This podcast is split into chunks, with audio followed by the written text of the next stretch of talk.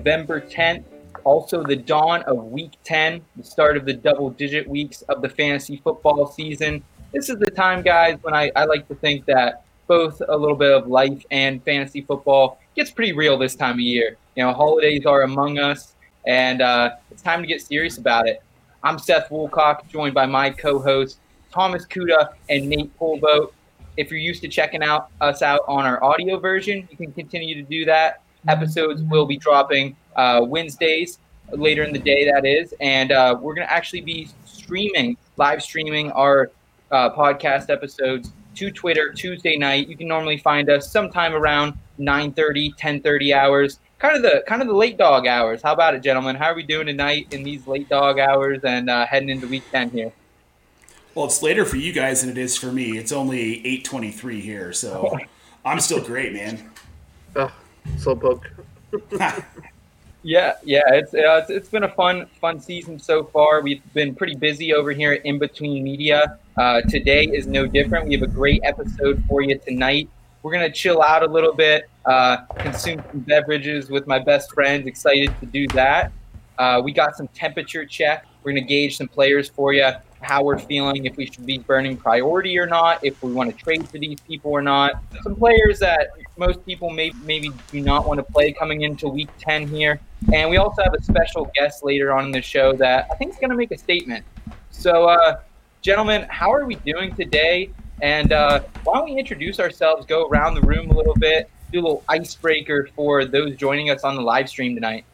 All right, that sounds good to me. Um, well, for me, I'm Tom. Um, I'm just chilling, sunny Florida. Love it down here. This weather's great. I mean, even now it's still like 75, 80 every day. A little rainy, but you know, it's okay. Um, I'm a super huge nerd, whether that be for sports, video games, movies, whatever you name it. I mean, it's all, it's all there. um, but and uh, obviously, aside from doing the podcast, um, I help with the weekly DFS column. Um, I write a bi-weekly dynasty column where I'll talk about obviously like anything pertaining to dynasty that I feel like throwing some advice out on and talking about um, like I'll usually pick a specific issue or some kind of um, event that charities are doing and I'll highlight the charity that's doing it or the, some charity that's like big in that workflow and um, talk about why they're important and how you can help them. Awesome. Awesome, man. So I'm Nate. If you're not familiar with me, um, I live in colorful Colorado, where it is cold right now, uh, which we could really do without. Um, believe it or not, people who live at higher elevations don't actually like the cold. Most of us were just born here and haven't left yet. um, yeah, man, I know, really excited to be here tonight. Really excited that we're starting this up. I love it. Um, you can find my column every Tuesday with uh, In Between Media. You can find me here on the live stream. Um, I'm going to start jumping on with at FF underscore intervention doing a Tuesday waiver wire stream. Um, they've got a lot of cool stuff going on over there as well. Um, yeah, I, I'm always on Twitter at Jack 2017 Absolutely, and I appreciate you gentlemen as always joining me here. I'm Seth Woolcock. For those new to the show, I'm the founder of In Between Media. Uh, by day, I'm working at Penn State University. Hashtag We Are Baby. Uh, 0 and 3. And uh, I've, been, I've, been, writing uh, a start, sit, and Seth column for three seasons now. Uh, you know, my goal has always been to bring a little bit of life advice, mix it in with fantasy sports advice, and uh, you know, at, at, the end of the day, at the end of the day, that's the concept for in between media. And pretty much that, that's been what we've had going on so far this season. Uh, we're going to continue to bring it to you uh, each and every week throughout the remainder of the regular season. Uh, excited for a lot more stuff to come this off season. Uh, if you want to follow myself on Twitter, I'm at between underscore Seth FF. You can find Tom at Thomas Kuda. You can find Nate at Janate Jack 2017. And you find the show, the site, everything we have going on over at In Between Media at IBT underscore media. If you want to take our show on the go, again, our audio version comes out every Wednesday evening. Uh, you just subscribe, leave us a review. We're available on all, the big platforms iTunes, Google Podcasts, Stitcher, Spotify, TuneIn, Blubrry, iHeart, Deezer. You know, you know the rest. Uh, guys, it, has been a it's been a crazy week since the last time we've talked. A lot's happened both in the world and in fantasy sports. So I think the best way to break this down is is have a little fun and get in some temperature check. What do you think? Yeah, let's do it, man. Heck yeah. All right, let's jump in.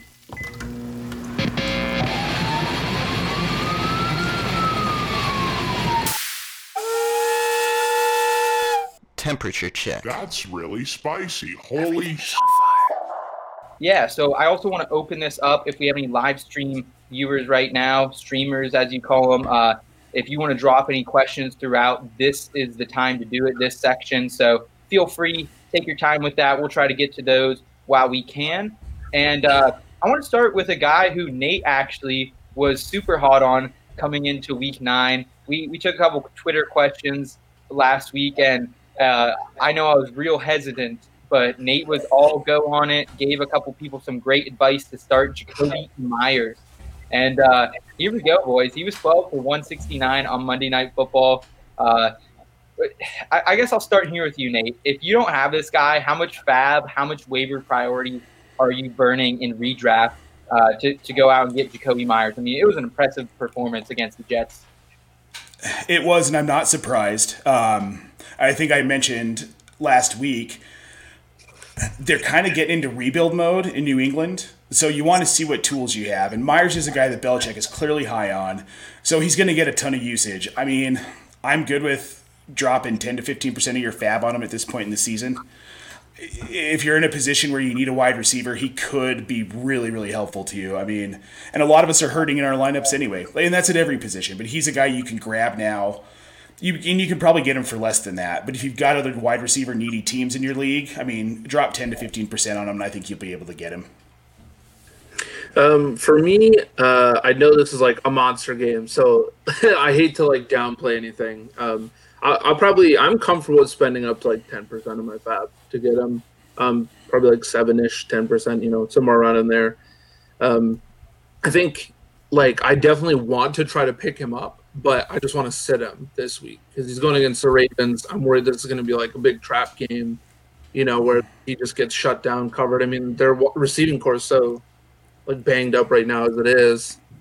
Um, so I do, I do genuinely worry about this week. But I mean, if he goes out and balls even anywhere close to this again, then I think you know next week I'll be back here singing Nate's song. I just think for me the thing was he was targeted 12 times. I know it's so much.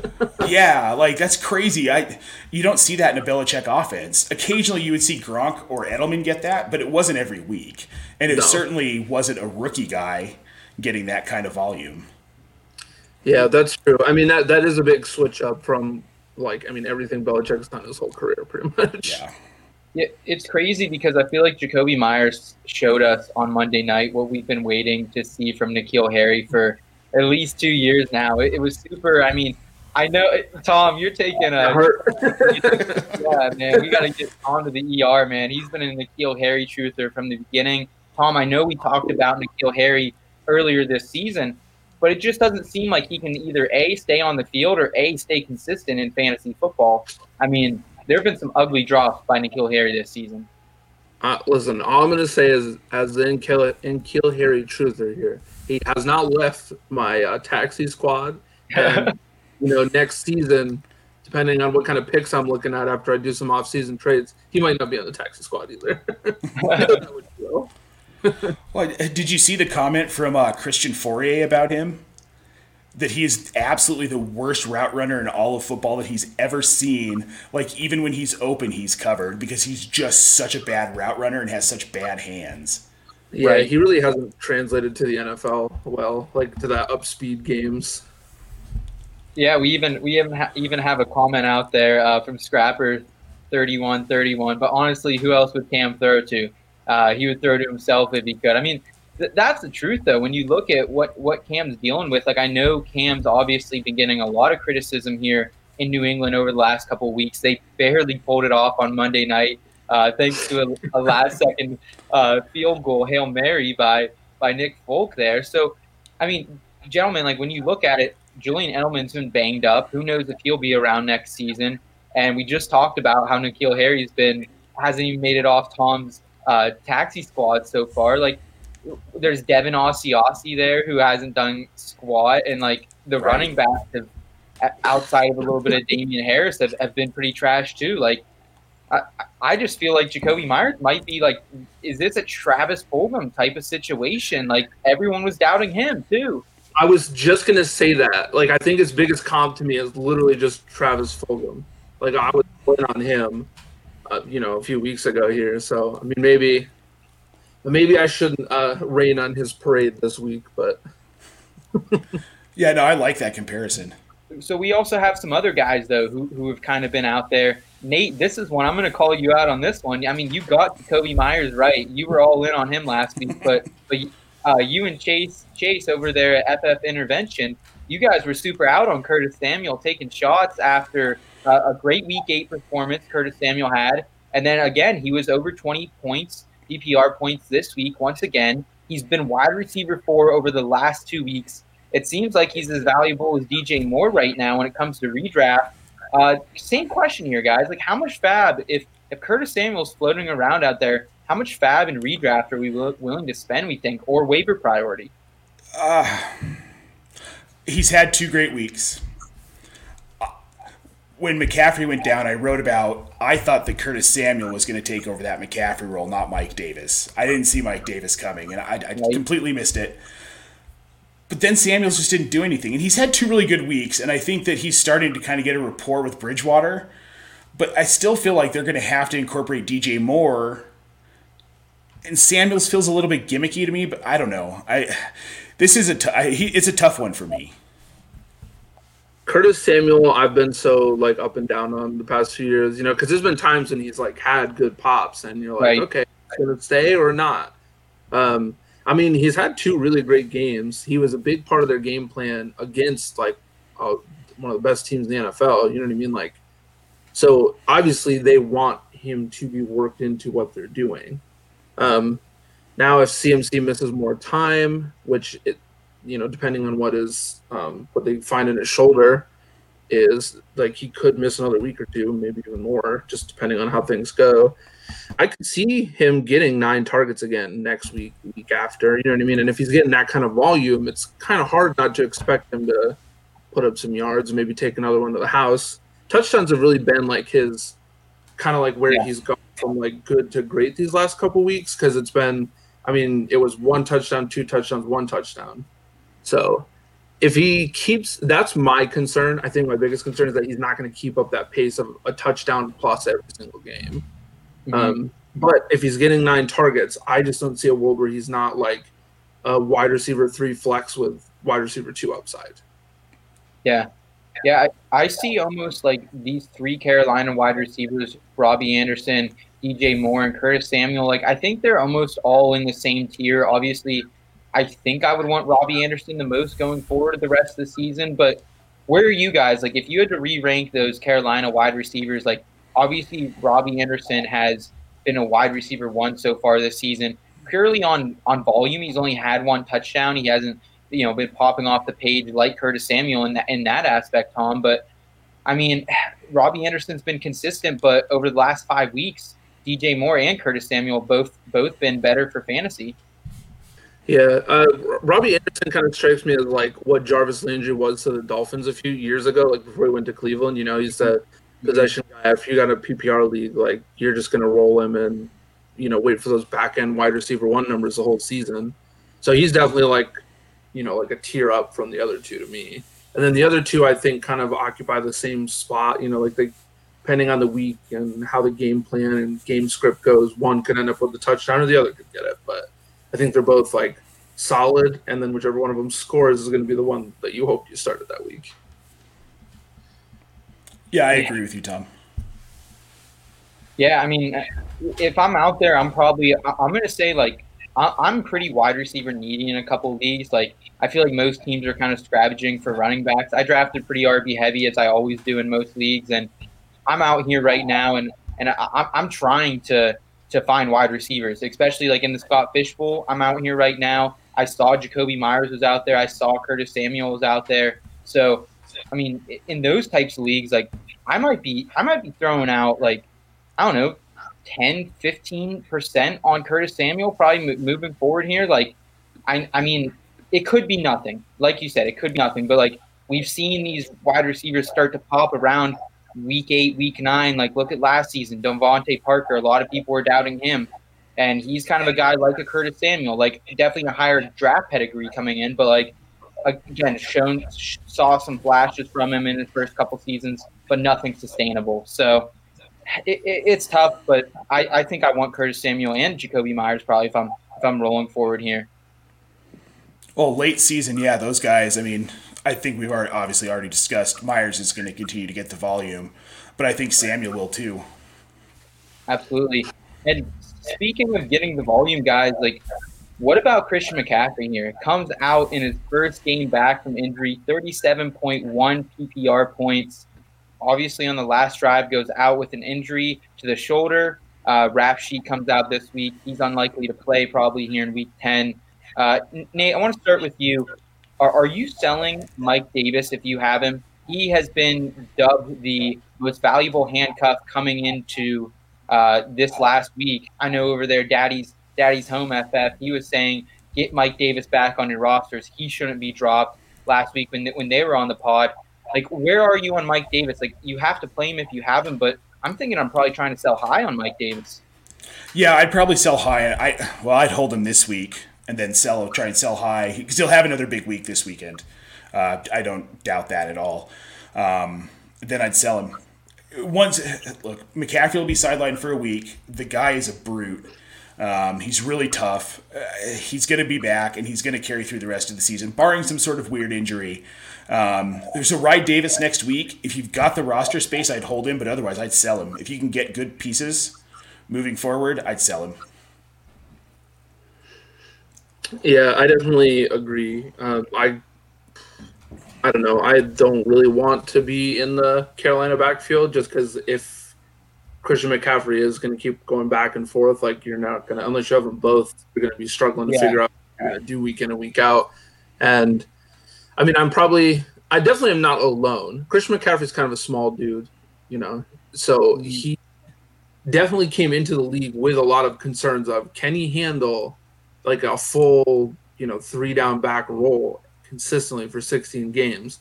I was very much in the camp of no. So I've stayed away from him like in any dynasty situations. Like redraft, obviously I'm all in because it's you know per season, but I this is what I've been worried about with this kind of thing. You know, he gets a high ankle sprain, he's gone for six games. First game back, he balls, but he gets hurt again. And who knows how long the shoulder is going to hurt him. He could be out a week, two, maybe three. And who knows, next time he gets back on the field, he could get hurt again, like almost right away. I'm just worried this is gonna be like the step toward him having his small frame have hit about as much as he could take after three seasons. You know, Tom, I hear what you're saying. The only thing I'm going to say from personal experience growing up a Broncos fan and watching his dad play, um, his dad's one of the toughest guys I've ever seen play football. I mean, some of the, he wore almost, he like cut out his pads so he had more mobility and he didn't wear anything across his chest. What? He basically only had the shells on his shoulder pads, dude. And he took. He was a guy who was across the middle all the time. Elway would throw these. He just Elway would just set him up to just get crushed sometimes, and he took it and he got back up and he kept going.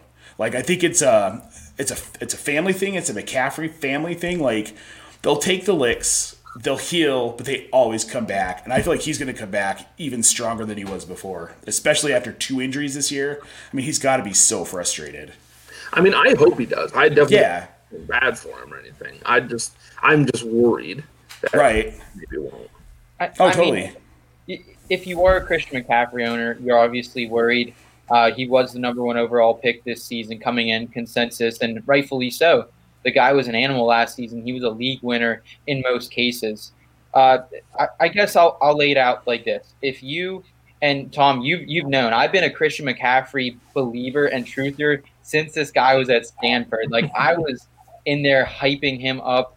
Uh, I remember I traded a, a ton our first year I, I, ever played Dynasty. So, and you know, Scrapper over here again makes another nice point. Like I, they probably will be careful and probably not want to rush him back. Uh, they, he is their franchise guy. Like it definitely makes sense. Um, with all this being said, gentlemen, and again, I am a Christian McCaffrey believer since day one. if I have him, I'm selling him. And if I don't have Mike Davis, I'm selling him. Like I, I have to at this point. Like you can get so much more value for him than he's probably going to be worth if he's going to be going in and out of your lineups the rest of the season. That's fair. Oh, that that pain that pained me to say that, boys. well, it's like talking about. Well, I'm going to sell Alvin Kamara. Yeah, I'm not saying I'm going to. I'm just saying that's what it feels like. Yeah, yeah. Oh. So speaking of selling here, boys, uh, a lot of Ravens players right now you can kind of buy on the low. Mark Andrews, he's one I want to specifically highlight here. Goes out 5.2 PPR points this week five out of his eight games so far this season, below six PPR points. Like this is a guy last season who he was a league winner. He got a lot of people in the playoffs by you know providing solid capability in that tight end slot. Right now, he's tight end eight behind some names like Hayden Hurst, who's tight end five. Jimmy Grandpa, baby, he's still around. Tight end six on this season. He was tight end two this last week. Let's go. So, I mean, where where are we? Where are we on Mark Andrews and in a way this whole Ravens Ravens uh, passing game. Like Nate, I want to stick with you for redraft. Like you're the redraft guy here. Uh, where are you at on Mark Andrews here? Um, I'm looking at Mark Andrews like the rest of that offense, including Lamar Jackson. Like if you can sell him high right now, I'd do it. Here's the thing: I love Lamar Jackson, but he's starting to. You're starting to see that he just doesn't quite have the accuracy and the arm strength that a lot of other NFL quarterbacks have he's still talented and he'll still make it work, but he's like in this weird transition period where he's trying to figure out how to use what he has to accomplish what he wants to do. Last year he was an anomaly. Nobody could figure him out and he just ran around everybody. He's not doing that this year. So like Mark Andrews, um, I'm selling Hollywood Brown if I can sell him. Like I just don't I'm done with them for this season in redraft. Okay, and and before we go to Tom for Dynasty Outlook, I, would like to add this though if you're in a spot where you're winning in your leagues, maybe you have that one or two seed locked up.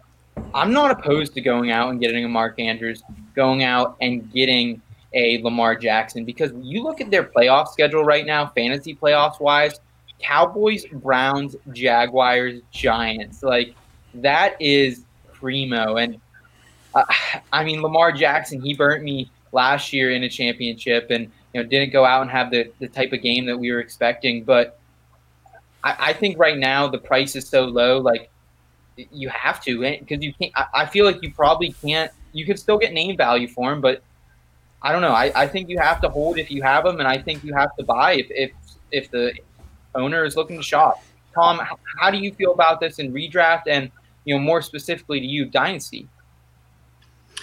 Well, there's a few things. Uh, first of all, uh, this is why you stream tight ends when you're in redraft. Don't pay up big ones. Just go get somebody else. Jimmy Graham free to you. Let's go. Here. That's all I'll say. Uh, second, for redraft wise, um, if I own him as he's like my tight end one, you know, I paid up for him, I got him. Um, I'm probably looking to stream now and wait until he gets back in a rhythm because I'm not trying to lose games. I mean, maybe if I have the one seed locked up and I, right, you know, I don't do, then maybe I'll just ride him and, you know, figure out bench spots for other pieces and, you know, try to catch on somebody who can run me through the playoffs. Um, dynasty wise, um, I'm a little sad because I, you know, went Mark Andrews hunting before he popped last year and got him on the cheap, cheap. Um, so I'm sad to see him, you know, kind of being a dump right now. Uh, that said, in Dynasty, kind of the same situation. If I have a tight end one who's not Mark Andrews, like if I if I'm like you know the Kittle owner, I'm definitely going to go put some feelers out there for Mark Andrews just see what his owner yeah. wants. Because why the heck not? If he does start to pop again, you know you've got somebody that you can count on, and if he doesn't pop again, you got Kittle again next year. So um, I'm definitely like kind of cooling off on him in Dynasty though. Like I'm definitely he's not near as high as he was before because I really thought that he was going to have more of a secured role in this offense. But it really does seem like they're just trying to run through as many lanes as humanly possible right now and rely on the passing game a lot less than they did last year. Now, the only argument I could think of that's like pro Mark Andrews the rest of the year is maybe they're just trying to give Lamar Jackson a break from throwing while they're just, you know, winning through the middle part of the season. And then they're to save his big play energy for the last part of the season. But that's like a very thin shred of pro Mark Andrews. I, I personally don't think they're like, I don't think like John Harbaugh is going out there and saying like we don't want to throw the ball because their ru- rush attempts their rush attempts are actually down from last season. But like, it, it's hard for Mark Andrews and Hollywood Brown for that notion to sustain any type of viable fantasy production when there's only 175 passing yards going out like per game. Like that is so tough on fantasy and and I I, mean I think we were all waiting for Lamar Jackson to take a step forward in in his passing, and he's done anything but that. He's regressed a lot, and I think right now that it, I don't know. It, it's tough if you're Lamar Jackson owner, but I, I think you have to hold chip dynasty or redraft. And gentlemen, how about we jump into some sure things sleepers of the week and uh, bring a little bit of summertime back to the show. Let's do it, man. It's the sure thing. Sleepers of the week. Alrighty, well, we are heading on down to Miami to Mr. DeVante Parker. Um, as you know, everyone knows pretty much everyone had given up on him last year. You know, just blows up. You know, becomes a wide receiver one through the basically the entirety of the season last year, and then this year, not so much. you know, not the same energy as last year. Um, but that changed a little bit with this most recent game. Um, him and Tua seem to be getting some good chemistry going on now, and he seems Yeah. to actually way back into his like his top spot, top guy role. Um, he caught six or seven passes last week, um, a lot closer to his eight target per game average from last year. Um, along with that chemistry with Tua, they're coming into a game against the Chargers. Um, and I'm thinking that this is going to be one of those games where they really start to kind of cement the pass attack, figure out what their game plan is. And I'm thinking that this week we're going to see a lot more of the DeVante Parker who went 72 catches for 1,202 yards and nine touchdowns last year than we are the DeVante Parker from this year who was milk toast and, you know, bench worthy. Yeah, especially with Preston Williams hurt again. Yeah, that also Preston Williams going down is definitely going to brighten his opportunities this week. even Myles Gaskin, like Myles Gaskin was out there garnering about five to six receptions a game, and or at least targets that is. And now without that aspect in it too, like Parker's really the only guy out there. And uh, you know, I, I know there's a handful of Mike Gesicki truthers out there still, but they even got trolled this this Sunday. If you caught that one at all, uh, the, the announcers said said that uh, Mike Gesicki caught a touchdown, and then it ended up being one of the other tight ends too. So I, I just think, I think you're right here, Tom. DeVante Parker is a guy I think we touched on a couple weeks ago in the podcast. Like maybe if you can go out there and you can buy low, DeVante Parker is a great guy, and I'm with you here. I think he steps up once again against the Chargers team that in the second half of these ball games cannot guard anyone. Nope, it's not been great for them. no, it has not. So I'll go ahead and I'm going to dive into my guy real quick here. My sure thing sleeper of the week. Um, I love Ross Dwelley this week. You know, Nick Mullen now knows he's the quarterback for the rest of the season. He loves tight ends. They're going to settle into what he wants to do. They're going to be running the ball a little bit more. They're going to be running more short routes with McKinnon, and they're going to use Dwelley more often. Especially Jordan Reed gets hurt like every other week. And I love the guy when he's healthy, man. He's so good, but he's just not reliable. And Dwelley's going to be that guy who I think is reliable. Like, what do you think, Seth? we talked about this last week on the live stream, Nate, and I'm a big Ross Dwelley guy. I, I personally I love Jordan Reed's story, and I wish he could stay healthy, but we know that's probably not the case realistically. Nope. And last week was a pretty brutal game for the 49ers in general. Uh, it, it was it was a shit show on Thursday night, to put it put it nicely. Uh, I mean, that's what happens when you're when you're without your what starting four or five wide receivers. Uh, An entire offense. yeah, yeah, pretty much. yeah, I mean they don't have their running back right now, so I agree. Like it's next man up there for Kyle Shanahan and Ross Dwelley. He's a guy we know that tight ends have success on the 49ers team. And I think rest of season, Ross Dwelley, he's going to be a, a, solid guy. And uh, again, if you need a guy, hey, why not Ross Dwelley this week? Yeah, I definitely agree. Um, you guys both know I was also kind of big on Dwelley last week. Yeah. Even if he didn't, you know, pan out to like the big game last week, but uh, he's definitely. I totally agree with both of you. He's got himself a spot that is just not going to go anywhere for the rest of the season. Tight end yeah. premium leagues, get him, get him if you can. That that's all Absolutely. I'll say. I know a lot of the times on the show we do some in the scope, and Tom, I think he was your in the scope target last week. So yeah, if he's out there, I'm, I'm grabbing him if I can, and, and I'm playing him in, in those tight end premium leagues, especially.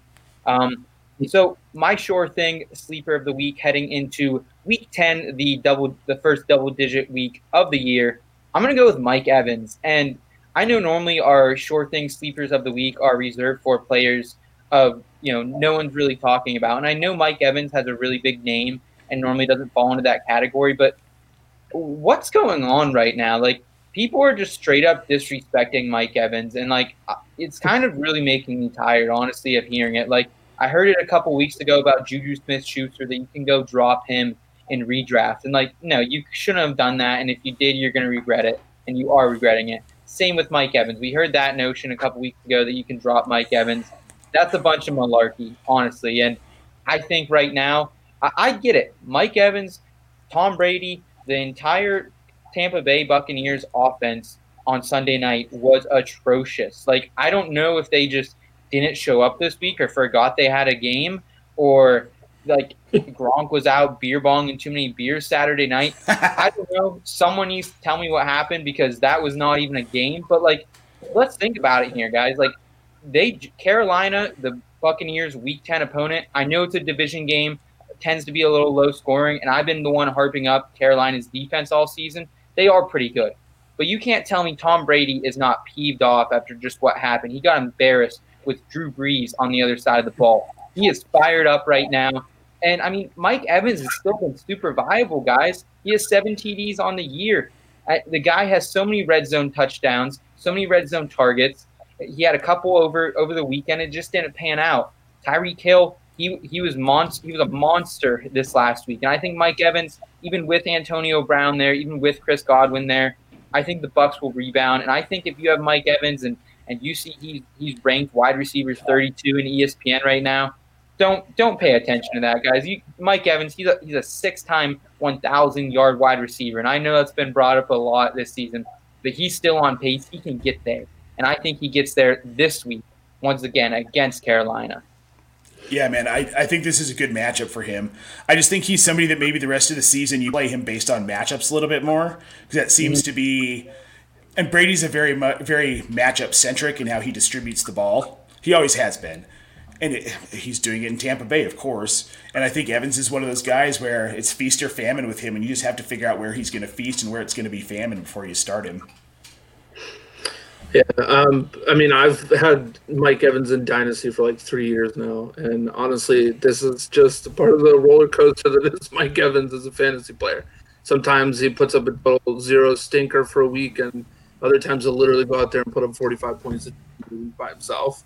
Um, I think this week is definitely going to be one of the win you the week by himself kind of weeks. so I definitely agree there, Seth. And yes, yeah. this has been disrespected so hard. Um, I mean, look at Tom Brady's history against Drew Brees. It ain't great. Every quarterback's got like, yeah, you know, a couple key teams they just can't seem to beat, and that's just one for Tom Brady. So I'm not reading yeah. a whole lot into this embarrassing game where the Saints just flexed all over them. I mean, literally emptied the bench, kind of flexed on them. What yeah. yeah. Yeah, I mean, I guess at the end of the day, man, Tom Brady has those couple guys he can't beat: Eli Manning, Nick Foles, and apparently Drew Brees is in that conversation as well. Yeah. Also, so, um, thing I want to sneak in here now that we're done with like our main segments, can we just talk about Alex Smith for like half a second? I don't even care like how good or not good he played. Yeah. He was almost dead, and now he's playing football again. Like I'm just absolutely floored by the fact that he's like starting a game next week. Yeah, It's yeah, crazy. absolutely. to me. Yeah, I'm excited. he To doesn't have, comeback player of the year, I'm going to. I'm finding somebody, hunt somebody down because he deserves yeah, it. absolutely. There's a great uh, there's a great piece out on ESPN right now. Project Eleven, Stephania Bell from the 06010 podcast actually was on that. So uh, I think that uh, Alex Smith, whether or not he's going to be great for fantasy football, whether or not he's going to be bumping up Terry McLaurin's stock at the end of this season, it's a great story, Tom. I agree, man. Thank you for highlighting that for us. Yeah, dude, I'm just excited. Like he's, I'm definitely gonna have a lot of fun watching him play this weekend. Absolutely. So I, I want to round out the show a little differently today, gentlemen. I know normally we normally get into some in the scope or some weekly advice, but uh, I want to round out by telling listeners about a new type of uh, sports platform that we came about in the last couple weeks, and that's statement games. Uh, and to better help explain the story behind statement games and, and what statement games really is, uh, we're going to bring in a special guest that we have tonight, Marc Saulino, the CEO and founder of Statement Games. We ain't stealing, we're just taking back. Very simple statement of fact.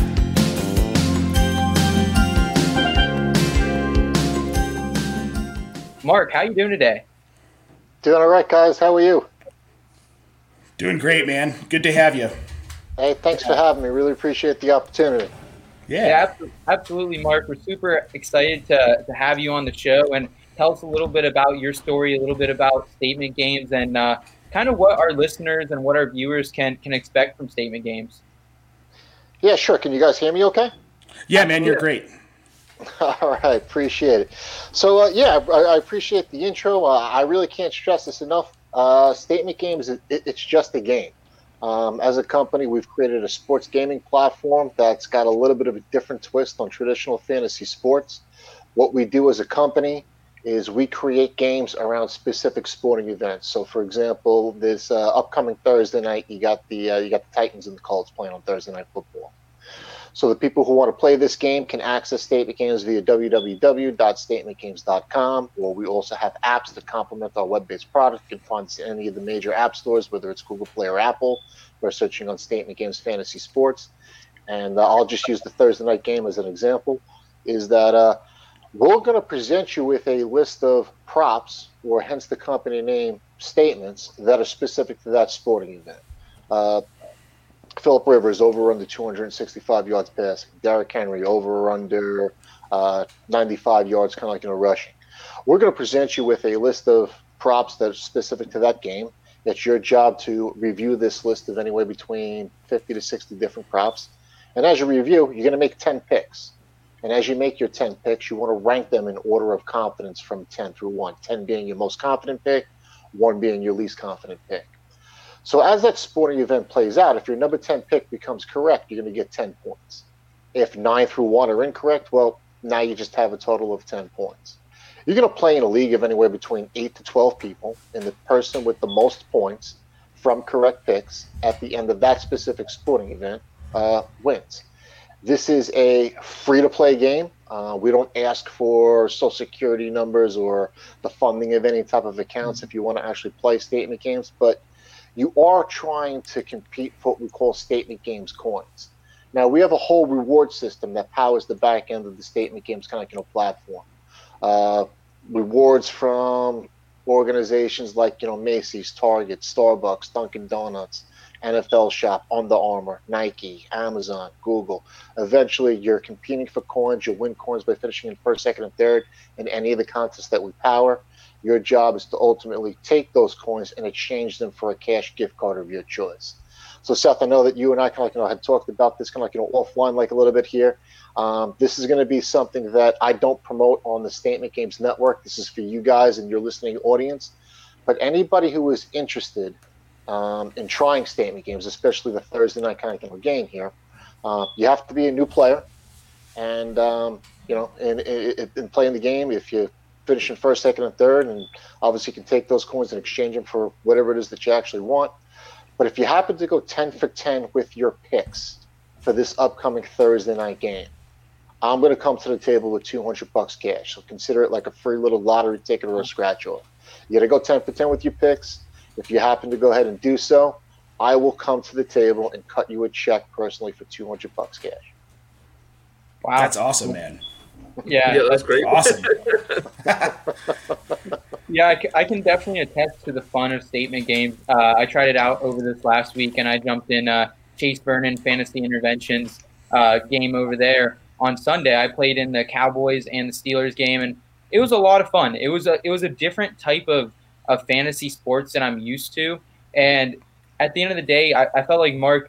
Uh, you know your platform over there, and I thought in between media, we, we share a common vision, man. Like you guys ha- you guys are based on a game that your dad started in Thanksgiving, and uh, it, it's really a family. It's a family matter. We're a family matter over here in between media. Uh, do you want to tell us a little more about that backstory? I think it's a super inspiring story that uh, our listeners would really dig dig listening to. Yeah, sure. So, uh, statement games is a concept that I have, been, as you had mentioned, been playing within my family for the past 25 years. Full disclosure, um, I'm born and raised and currently live on Long Island, New York. Uh, my dad is an avid kind of like you know sports fan, and um, uh, I have one younger brother. And growing up in the Saulino household, you know, we were raised to do a couple of things and a couple of things only. You're rooted for the New York Giants, the Yankees, the Knicks, and the Rangers, and, and, and that was it. And my brother and I, we really kind of like you know took it to to a different kind of like you know extreme. We really got into, you know, the teams that kind of like you know dad kind of like you know rooted for, and Mhm. I guess that upbringing it, it kind of backfired on my dad like a little bit because uh, every single year we used to make this trip up to the Boston area, and an aunt and uncle who lived in the Boston area, and um, that's where we just went for Thanksgiving. We used to go there every every single year. So on on Thanksgiving Day, you know, Dad wants to do nothing but watch Thanksgiving Day football. So you started with the the Lions at, at 12 Mhm. o'clock, and you know you, you you morphed into the Cowboys kind of like you know at four thirty. Mhm. But but the Giants weren't playing. Well, they were never playing on Thanksgiving Day. So me and my brother we started pushing back on my dad. Like, well, why are we watching this? You know, Giants don't play till Sunday. Like, what? why are we so kind of like you know entrenched with this Thanksgiving Day you know football tradition? We'd rather be outside throwing a football around or jumping through kind of like you know, a pile of leaves and things like that. And this kind of like you know shows you you know how old I am. But uh, you know, literally, you know, in, in an effort to get us interested in things outside of the Giants at the time, he, Dad created this game. Every you know Thanksgiving morning, he'd uh, pull you aside into a corner of a room. He had a, a pen and paper, and he'd start kind of you know asking you Detroit Lions games. So he'd ask you questions like, "All right, Barry Sanders over under 100 yards rushing, you know, Herman Moore over on under seven and a half, kind of like a receptions." I remember the first time that we played. The Lions were playing the Bears, and Jim Harbaugh was the quarterback of the Bears. Oh. Jim Harbaugh over under 250 yards, kind of like you know pass. So uh, you know, at the age of you know 11 or 12 years old, you, you throw in a dollar, and he did this process with everybody who was uh, at my aunt and uncle's house for uh, for Thanksgiving. There's probably like 12 or 13 of us, so there was like a pot of literally 13 bucks. But now at the age of 12, I'm like locked into this Detroit Lions game like it's the Super Bowl because I have a chance to win 13 bucks. My aunt used to start referring to this as the football bingo game and we just had a lot of fun with it and it's something that we've been kind of like you know continuing within my family as as a tradition um, for for years and we still kind of like you know play it to this day so um, I, I went to school for uh, for marketing uh, i spent you know close to 20 years in different forms of advertising and marketing make a long story short here i've always had dad's concept in the back of my mind and i said hey you know what given the you know advancements of uh, the sports gaming industry and fantasy sports and things like that if I don't take a shot at a concept like this, I'd, I'd probably regret it. So that's kind of like, you know, what I did. Left the corporate space in October of 2016 and I've kind of like been pursuing the uh, the statement games venture ever since. Wow. Wow, that's a super inspiring story, Marc, and, and I definitely appreciate you sharing that with us. No, I appreciate it. Absolutely. Uh, you know, again, as Marc said, he's putting $200 on the line for anyone who can go 10 for 10 on Thursday night uh, in statement game. I'll be there. I- I'm going to give it a whirl once again. I- I'm sure Nate and Tom will be in there as well, going after that that check. And uh, there you go. I'll actually even sweeten the pot like a little bit more here. So obviously you can always play. We, we call them, you know, just playing games within the lobby tournament here. But there is an option within the platform where you can create your own private contest and where you're just playing with your own friends, your family members, maybe some work associates or school members and things like that. So uh, if you go and you create a private contest and you play that Thursday night game, um, and you fill that tournament up with at least 10 people, or actually none, because obviously, you know, whoever creates the tournament, that, that's technically one person. If you or anybody in your group goes 10 for 10 with your picks, I'll come to the table with 500 bucks. So uh, hopefully Ooh. that kind of like, you know, gives you, you know, Wow. some, some incentive as well. so you have two opportunities to win.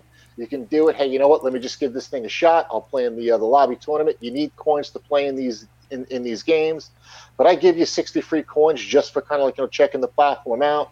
It's going to probably cost you anywhere between uh, you know five to 15 coins to play in any of the games on the Games platform.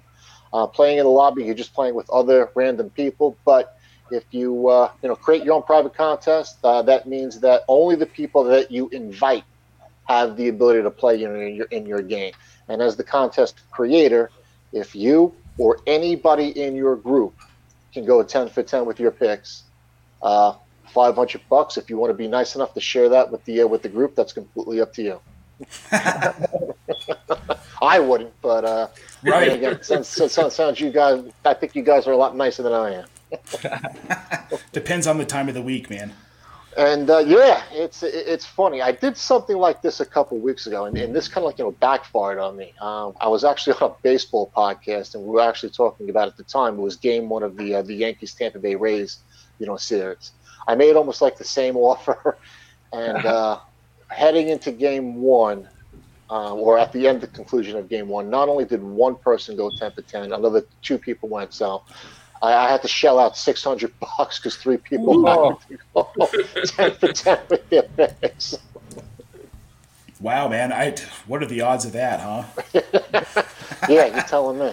Especially in baseball. No, it happens. It, it, it's it's rare, but it does kind of like you know happen quite frequently enough here. Because if you if you you lock into like you know certain you know themes of the game, like all right, you know what I like, say the I like the Titans, I like the running game, so I'm going to kind of like you know go low on some of the wide receiver and passing picks. You know, uh, maybe like the under, but I like Titans to cover the spread. If you kind of like you know formulate some type of like you know theme with the game here, you, you, you see there's going to be a lot of consistency with your picks. So if uh, if basically the theme of your uh, handicapping ability of breaking that individual contest or game hits, uh, th- that's how you kind of like you know again go ten to ten. Awesome. It happens. Yeah. I- Such a I'll tell cool you- concept, man.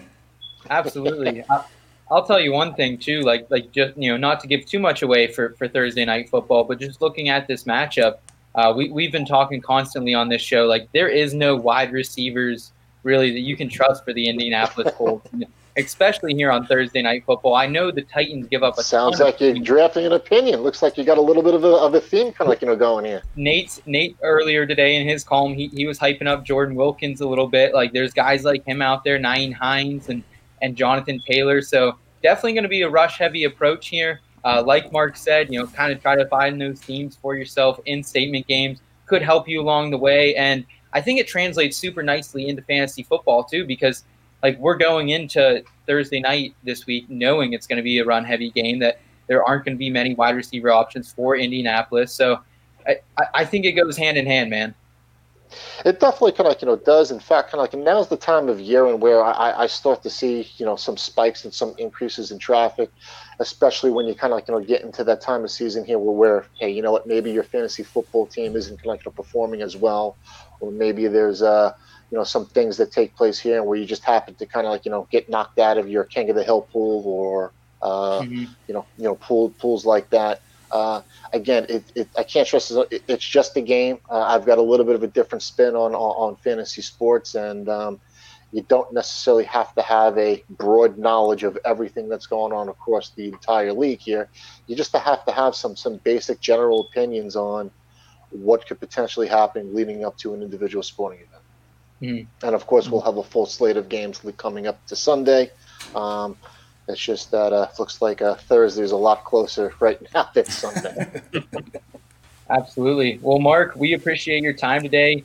Nate, Tom, uh, everyone tuning in, we appreciate all your time. Uh, it's been a blast here as always. Uh, reminder you can check out the audio version of the podcast tomorrow. That'll drop later on in the evening. So, gentlemen, take care and uh, everyone keep it in between out there. All right, guys, have a good week. Thanks a lot, guys. Have a good week. Appreciate it. Thank you. We ain't stealing, we're just taking back. Very simple statement of fact.